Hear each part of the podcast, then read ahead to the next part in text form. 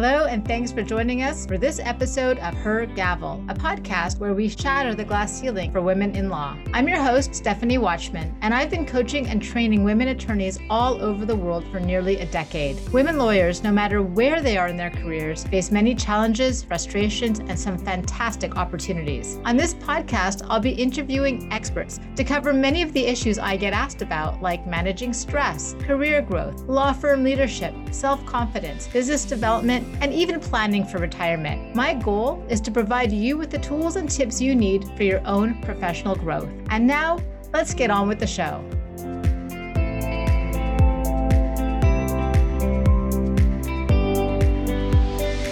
Today, we have a very special guest. Welcome again to Her Gavel. I'm thrilled to be able to speak with Erica Bullock Jones today. I've met Erica, oh gosh, about four years ago and have worked with her on a number of occasions and just think she has such a wealth of knowledge to bring to the industry, especially in relation to training. Erica got her uh, Juris Doctorate from the University of California at Berkeley, and she began her career as a corporate attorney in Washington, D.C., specializing in antitrust issues and international corporate transactions. In 2016, Erica joined the Denver based firm where she was program administrator of training, and she co created and managed a firm wide training program for over 450 attorneys. That's actually how we met. She recently joined Sherman and Howard in a new position of program manager for human resources, learning, and development here in Colorado. And she's got a lot on her plate. So I do appreciate that she gave some time to us. Welcome to the show, Erica. Thanks for having me. I appreciate it. Yeah, as uh, as I was talking about in when I was doing your intro, we've known each other for a while now, and I just thought you'd be such a great contributor to the podcast, just because so many of the women I talk to who practice, they're always thinking about, you know, this is what it took me to get from law school into practice. And now i don't know what i want to do. Like do i have to become like a partner? Do i have to do that? Do i have to always be billing? And they don't really always give thought to well what can come next? Your your career can be anything you wanted to be as an attorney. So I'm curious to know about how you went from going on that partner track and working in a practice to going into training. Sure. Um, well, I went into private practice not planning to become a partner in the firm.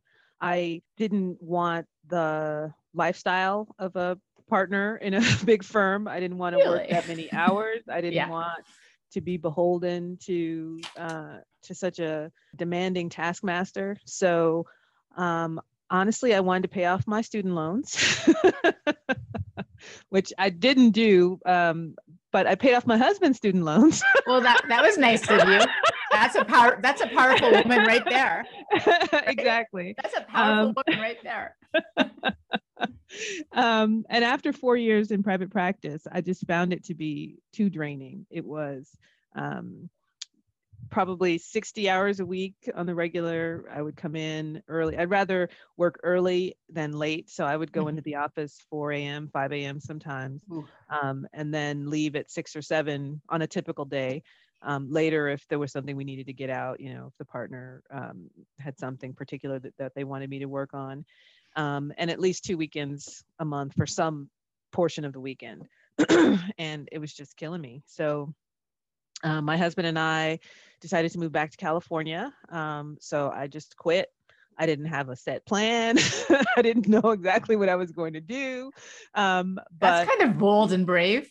Well, it you know, if you have a husband, you know, who's who's working full time, that gives you some measure of security. Um, and so I went struck out on my own for a short time. Um, I was a personal chef. Um, I Wait a second. Went... You did not tell me that you were a personal. I knew you liked to cook, but you never yes. mentioned personal chef. Yes, I was a personal chef for about two years. Um, and I actually was personal chef for a short time to Academy Award winning uh, actor Geena Davis. Um, Hold the phone. I've known you for four years and you told me you like to cook, but that never came up.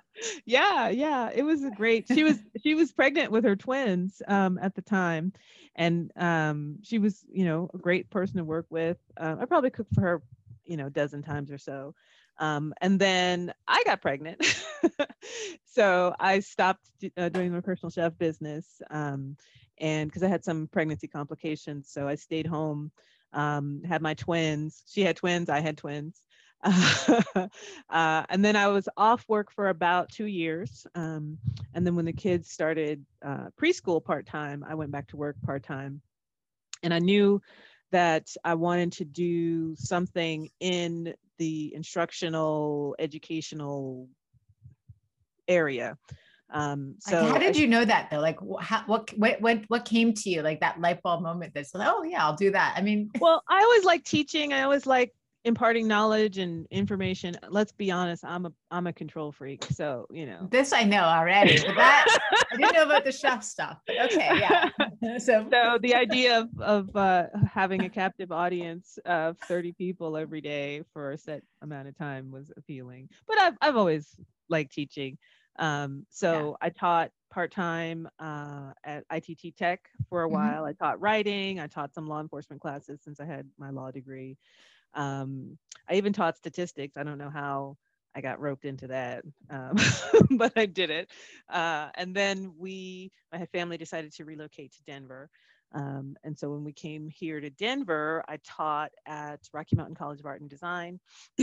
I taught uh, some writing classes, uh, I taught some business classes, and I also taught a really fascinating uh, class at uh, the Women's College at DU. I taught um, multiple murders and women, which was a female serial killers class, which was really fascinating. Wow. yeah, I had some nightmares after teaching that. I don't class. blame you for that. but it was fascinating. Um, and then I got the opportunity to get a full time position at Arapahoe Community College, um, running their uh, workforce training um, department within their community education group.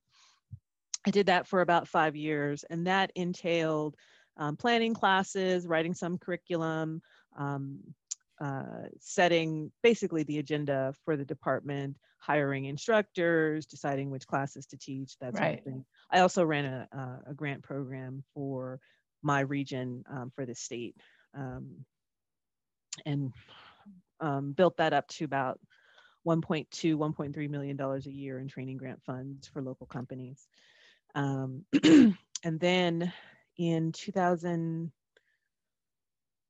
2016, um, the opportunity at Holland and Hart came about. Um, and so I moved over to Holland and Hart, which is a regional law firm headquartered here in Denver. Um, there's about 425 lawyers or so in the firm in probably 11 offices around the mountain, uh, Rocky Mountain yeah. region. and so for them, I did all of their business development training for the attorneys. Um, and that entailed um, between five and eight trainings per month, um, which is how you and I met. That's right. I was researching speakers uh, for the program. And um, I think I found your profile on LinkedIn. I think that's how it's um, possible. Um, yeah. it's possible.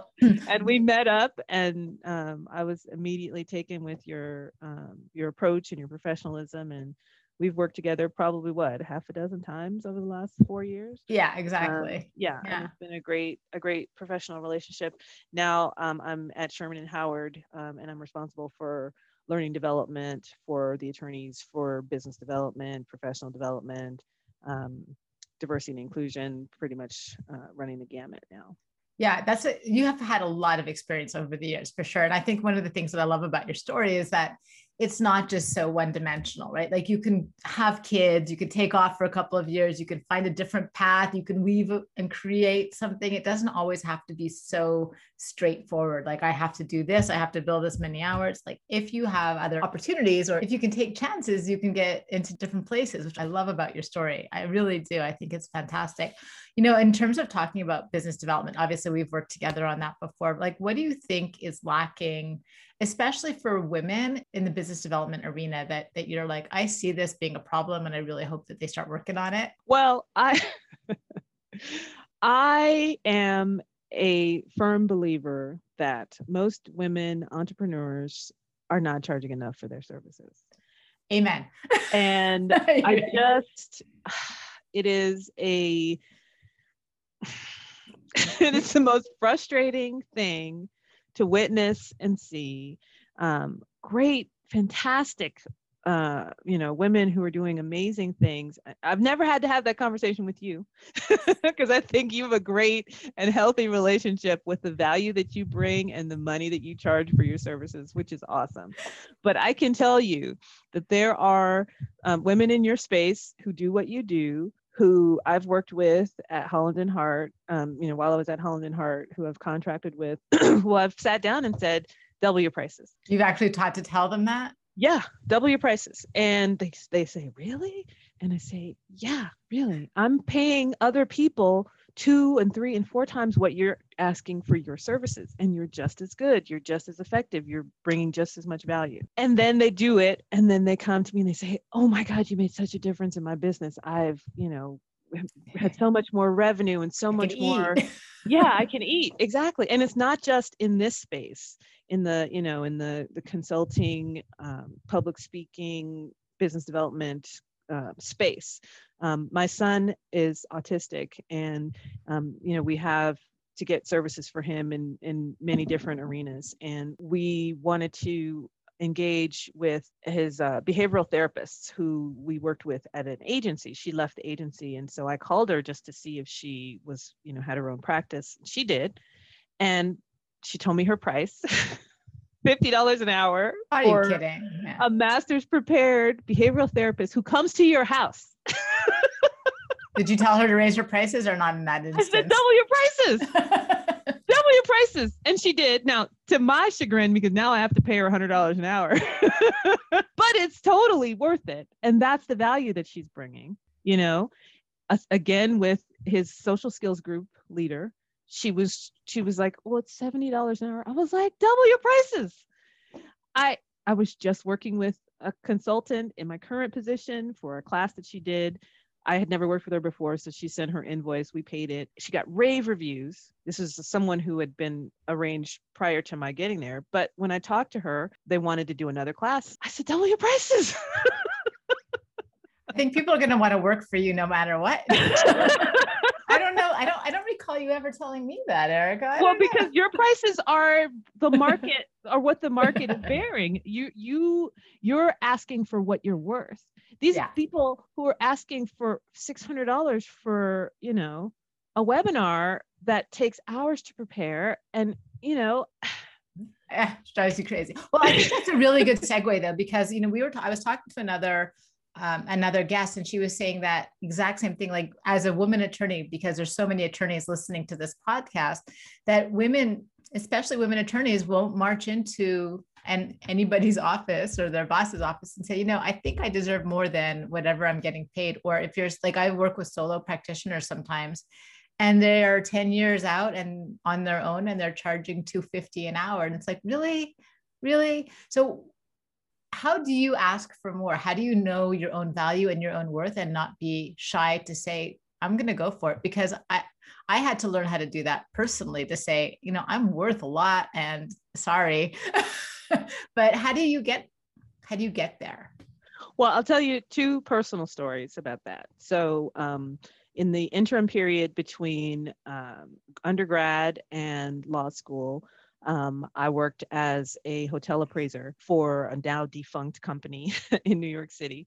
They paid me $26,000 a year. And I, mind you, I graduated from Cornell University, which is the number one hotel and school and management uh, program in the world. Okay. And they had trouble finding a secretary. So they increased their benefits package for the secretary. They hired a secretary. I was chatting with her about, you know, expenses and how hard it is to live in New York City. Right. And she mm. was like, Yeah, $29,000 a year is just not enough to. And I was like, They're paying you what?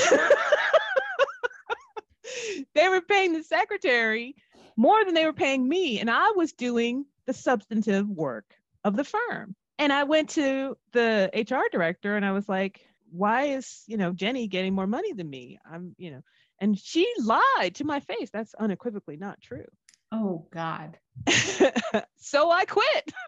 I love it. Um, and I was because I had been thinking about going to law school, and I was like, "There's no reason not to do it." So right. I quit and I left. Um, so I went home to California before I started law school, and I was working at a temp agency doing collections for um, a company who had purchased some debt from a, a clinic, a, a chain of clinics. And they really liked me and they wanted, you know, to hire me full time. And so, you know, when you become a temp employee and then you convert to a permanent employee, um, the firm that you're working for saves money because they don't have to pay the temp agency anymore. So yeah. my boss called me in. He's like, "We're going to make you, you know, full time, and we live really like you, and that's you know, we want you to stay." Blah blah blah. And I was like, you know, if you really like me, you should give me a raise. Good for you.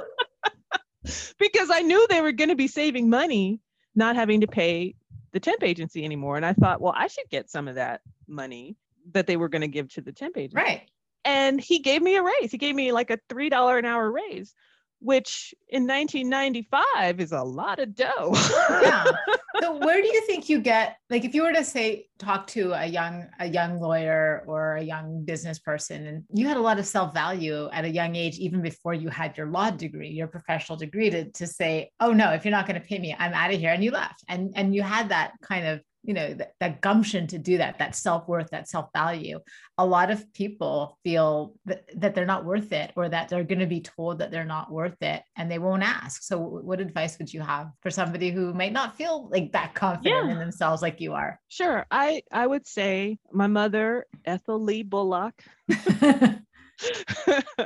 who was born in the middle of the depression who raised me and my three brothers on her own um, who is just a towering example of strength and just an amazing human being.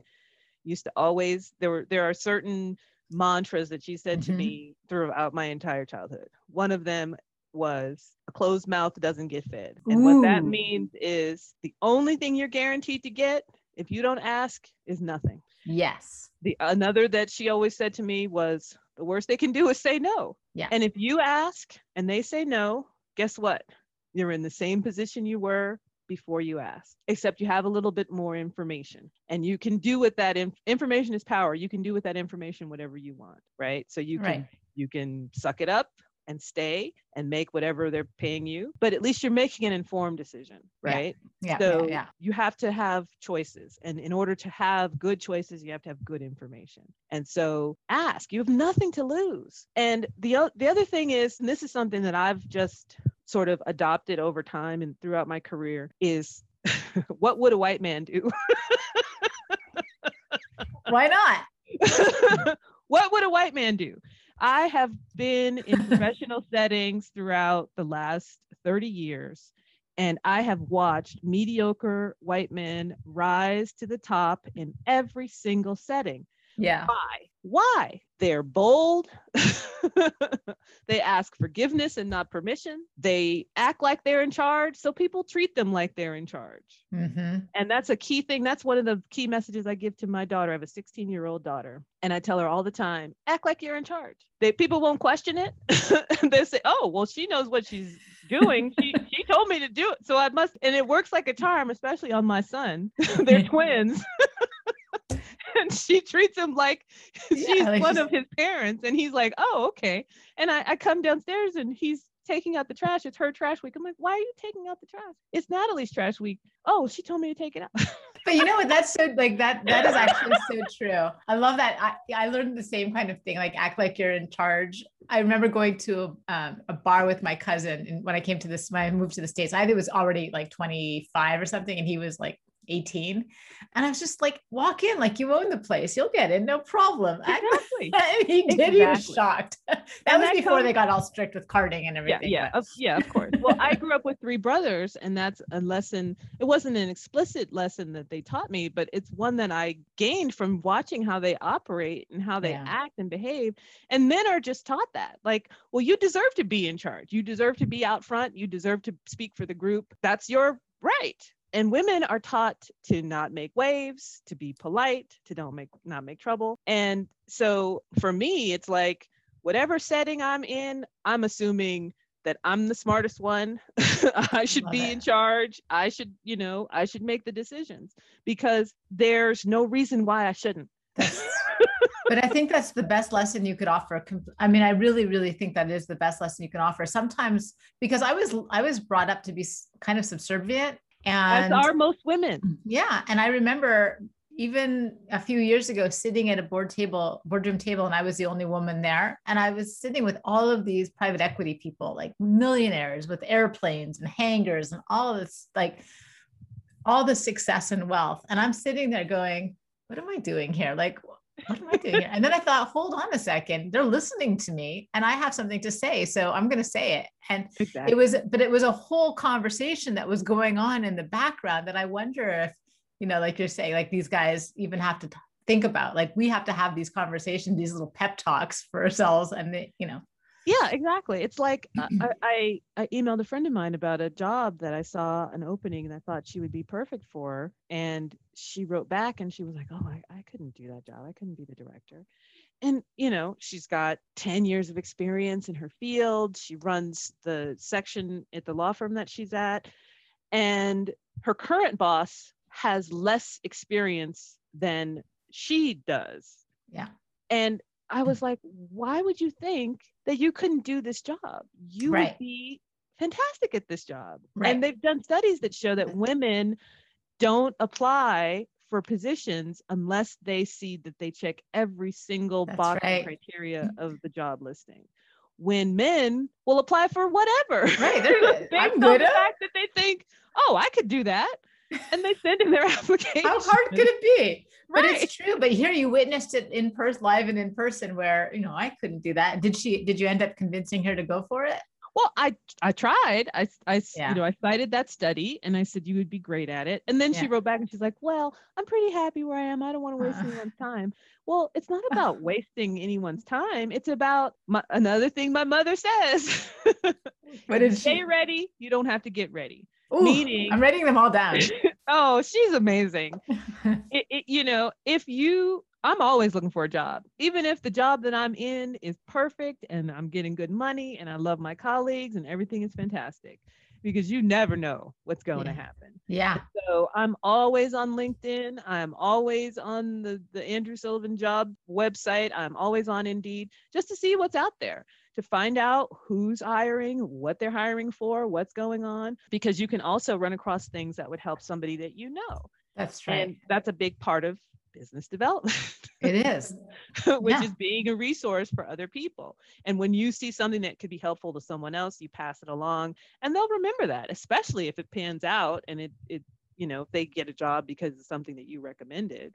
so But- true I do it so that I'm in the know. Like I said, when you mm-hmm. have knowledge, you can make informed decisions. I think your mom needs to write a hmm. book, or you need to put a book together of all her quotes because I've like made a list already. I haven't even scratched the surface. Seriously? Oh yeah, we definitely need a book. We're gonna we're gonna get her we're gonna get her published. Oh, so much wisdom in such a small package. I love it. I agree completely in terms of not like not even applying for the job because you don't think. Don't worry about it. Just go for it. Just do it. I coach women to that all all the time. Right, because you're going to meet someone who's in a in a decision making position right. at a different company, That's and right. that can become an asset for you down the line. That's right. So don't shy away from any opportunity, even if you don't get it. Who cares? You're you have to go after it anyway. Exactly, because, Because the next opportunity might be the one for you. Or they may remember you and call you back because that's happened also. I've seen that happen many times. Absolutely. I've seen that happen many times. So when we were okay, so I was uh, we were talking about this before the show, but when I was at with you, Probably I did two and a half, three years. yeah, ago. I had just come in and there was you you were having a diversity and inclusion speaker, Mhm. and this is when I kind of fell hard for you. I loved how you reacted. I loved your strength and how you reacted to the situation because you were ticked off. You were pissed. My my friend calls it impisserated. you were impisserated. Can you share the story of what happened? Because I just thought it would make such a great, uh, Sure. great story and great lesson also. Sure. Um, so there was a speaker. Um, hit the title of his presentation was Incognito. Um, so he is a Caucasian presenting man who was raised uh, as a white man. And uh, when he was an adult, like in his 30s or 40s, he found out that his father was Black. And so it shifted his whole perspective on life and race relations, et cetera. So the first sort of three quarters of the presentation was his life story. And the last quarter was, you know, discussion of the importance of diversity and inclusion and all those issues. And so the the presentation was done in a uh, video conference format. And so we were in the Denver office, which is the headquarters of the firm. And the conference room we were in, we were there were probably 25 of us in the large conference room, and there was a wall of monitors, probably 20 monitors. Um, and in each monitor is the conference room of the other offices listening to the presentation. So they're at their conference tables looking at the monitor of the speaker, but there's a camera at the bottom of yeah. every monitor. Yeah. And so while the conference, the speaker is being projected into the conference room of every office, the camera is recording the people sitting at the conference room table and projecting it to the members of the firm who are sitting in the Denver office. So when the speaker started talking about the importance of diversity and inclusion and understanding and implicit bias and those things, a partner in the uh, Alaska, Anchorage, Alaska office who was You don't have to get into that much detail you don't well out.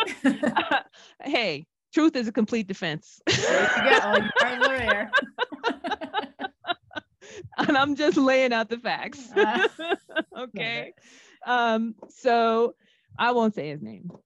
Um, he looks at the camera and flips the bird to the speaker, gasps throughout the room in the Denver office because we are the only ones who saw what he did. The speaker has his back to the monitors right. oh, and it's speaking to us. Yeah. We're looking at him, and behind him is a, you know, a 20 by 30 projection of a partner, a leader in the firm flipping a bird at the speaker for the message that he's presenting. So I was hot. I, I, I you, you were beyond, you were whatever comes after hot is what you were. you know, I, and rightfully so, rightfully so. You know, you're entitled to whatever your feelings and emotions are. You know, I'm not here to police your heart or your thoughts. I am, however, entitled to a non hostile work environment. Mm-hmm. And when you flip the bird, which is an obscene gesture at a speaker who is speaking about the importance of diversity and inclusion, there's, it's inexcusable, especially when you're a leader in the organization. So, directly after that presentation, you and I had a, an engagement scheduled for you to do a presentation to the attorneys. And I don't remember what, what you were um, planning to speak on. But I was I was exorcised, and I was like, I have to contact human resources. Yeah, recount to them what has happened because this needs to be addressed. It can't be swept under the rug. We yeah. can't pretend like it didn't happen. That's exactly right. Say, you know, well, it doesn't matter because it matters. So I was one of several people who complained to human resources. And so um, I guess, you know, word got back to him and he sent a firm wide email lying,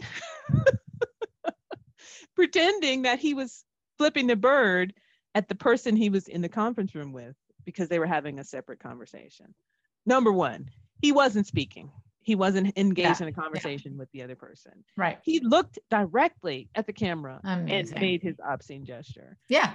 So, it, you know, it was just clear that he was trying to make excuses. So I I responded to him and I open copied the head of the firm. Good for you. saying, you know, I was in the room. I saw you and I know what you did.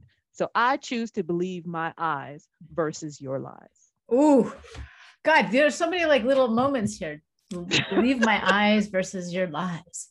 And and you know, of course he didn't respond, but I felt I had to say, you know, I see you you know maybe other people are going right. to like what you're saying is true and excuse your behavior. I am not. But that, i think I, I that's refuse, refuse to be a co-conspirator in your lies. That's what really gets under my skin and it's not just in that situation but there's plenty of situations where little things like that have come out.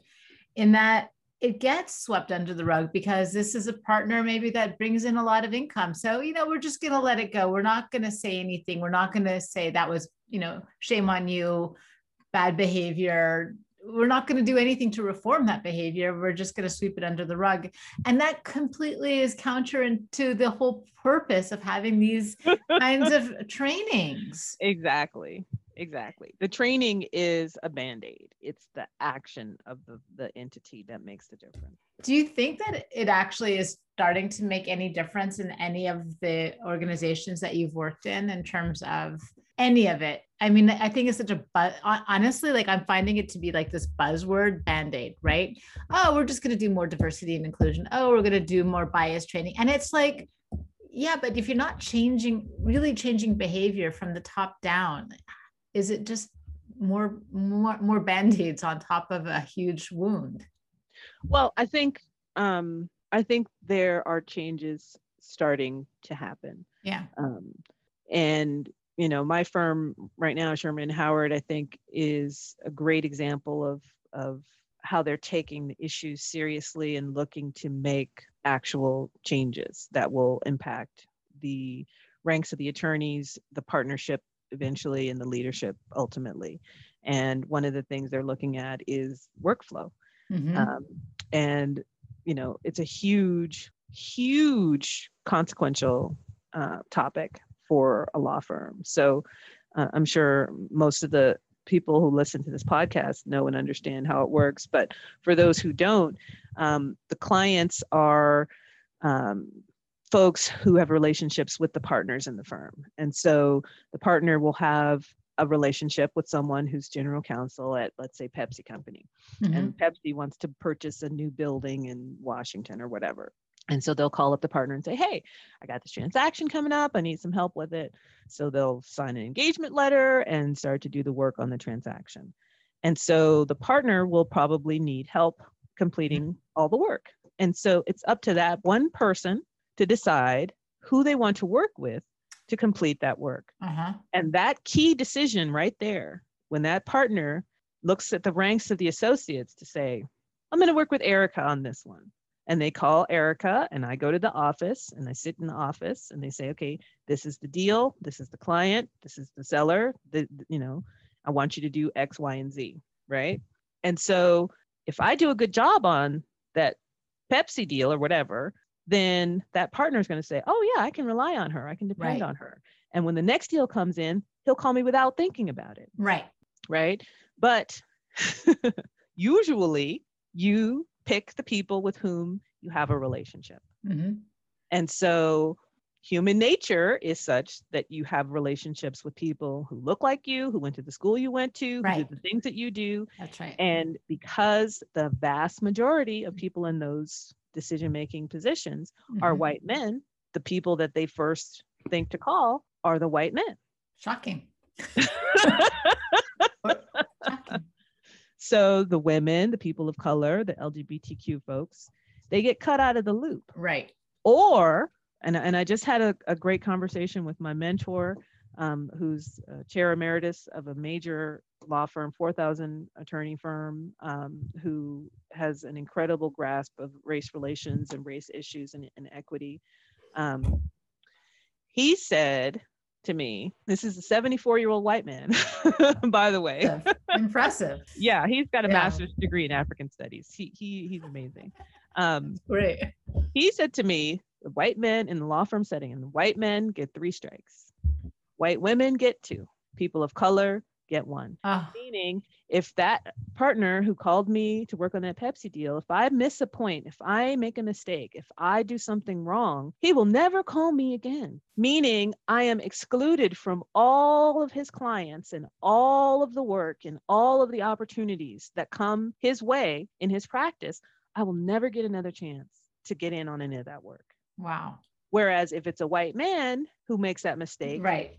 Instead of calling them out, they'll call them in hey bill i noticed you had a problem with you know the pledge agreement in this deal what you really want to look out for next time is a b c right D. right right and so you get two more chances after that right. right bill gets two more chances after that but i'm i'm out in the cold and so the next year when everybody in my class is getting the more advanced assignments because they have the foundation of those other assignments I don't have that. Right. I'm still trying to gather the basic skills of a first year as a second right. year. And it compounds upon itself. and by the time you're in the third or fourth year, you're out of there. Oh, oh well, wow. you know, oh, your billable hours, they're just not up to snuff. They're not up to snuff. You're and not bringing in origination. Com- this yeah. is a completely unbiased decision based solely on your performance, right? Amazing. Which is true to a degree, but what's what are the underlying factors there? What's happening to put me in that position? And so for law firms particularly, unlatching the unconscious bias of the partners in choosing where the work flows is key to making a, an egalitarian system where everyone has three strikes everyone has a chance to move up right. everyone gets access to the good work and so that's where we're looking to make changes in our that's I that's really interesting. I haven't actually heard like I haven't heard it explained like that before. It's always been this gigantic, you know, word, but really not practically like how do we do this practically? That's so that's helpful. That's the key yeah. because if if at review time everybody in the class got three mergers to work on, got three, you know, asset purchase agreements to work on, got right. two, you know, whatever. Then we can look at the quality of the work and how right. they performed and right. what, you know, what were the intervening superseding factors as they like to say that's very very corporate speak there erica okay so we're we're actually coming up on time and i have um, at the end of our podcast i always like to do two pieces of advice in two minutes Okay. So I'm going to challenge you for for what what two pieces of advice can you impart upon our listeners? And keep in mind that they're in all stages of their careers. Like we have listeners that are looking at retirement and we have you know new associates coming on board and law students too like every, and everything in between all over the world. So what what two pieces of advice would you give? Uh, the first for all women no matter where you are no matter what you're doing is know your worth you know ah, gather the information Goosebumps. figure out who your colleagues are what they're making how much they're making how much they're working who they're working for how they're getting their assignments you know yeah. and try to and insinuate yourself into those situations so you can get some of that goodness too so some of that you know some of that mentoring some of that advice some of that um that help can rub off on you. Yeah, somebody said the other day, sharpen your elbows and um, get them in, get yeah. elbow your way in. Yes, as women, we have to stand tall and ask for what we want and what we need because nobody's going to do it for us. So know your worth. You are worth it. You can you can do it. You're worth it and you should be getting just as much as the person sitting next to you. Yes. No question. No questions asked. Um, so that would be my first piece of advice. Uh, my second piece of advice. Um, that's okay if you only have. I mean, that one is that one gave me goosebumps. Like I'm so motivated now. Like I want to take on the world. like I swear to God, like I could just stand on a chair and like start screaming, "I'm worth it! I'm worth it!" Yeah, so absolutely. I think we can just stick with one because that was pretty powerful. Well, I guess there. I guess the other one would be to take a chance on yourself. Like yeah. if you're if you're in a situation and you find out that you're being undervalued or um, or abused or not treated fairly, um, sometimes you got to step out on faith, you know, and and move on um, because there are there are people out there who will treat you the way that you deserve to be treated. So definitely take a chance on yourself because you're. I love it. Take a chance on yourself because you're worth it and know your worth. Erica Bullock Jones, this has been amazing. I am like, I swear, I'm on fire right now. Thank you so much for for speaking with us today. Of course, it was my pleasure. Yes, and for our listeners, you can go to our uh, our website at hergavel.com for show notes and more information about Erica. Thanks, Erica. You're welcome. Take care. Thanks for joining us for this episode of Her Gavel. Make sure to subscribe and rate us. For our show notes and information on upcoming episodes, visit our website at hergavel.com. And if you'd like more information about coaching, training, or any of my books, please send email to stephanie at hergavel.com. Be sure to stay tuned for our next episode of Her Gavel, where we will continue to shatter the glass ceiling for women in law.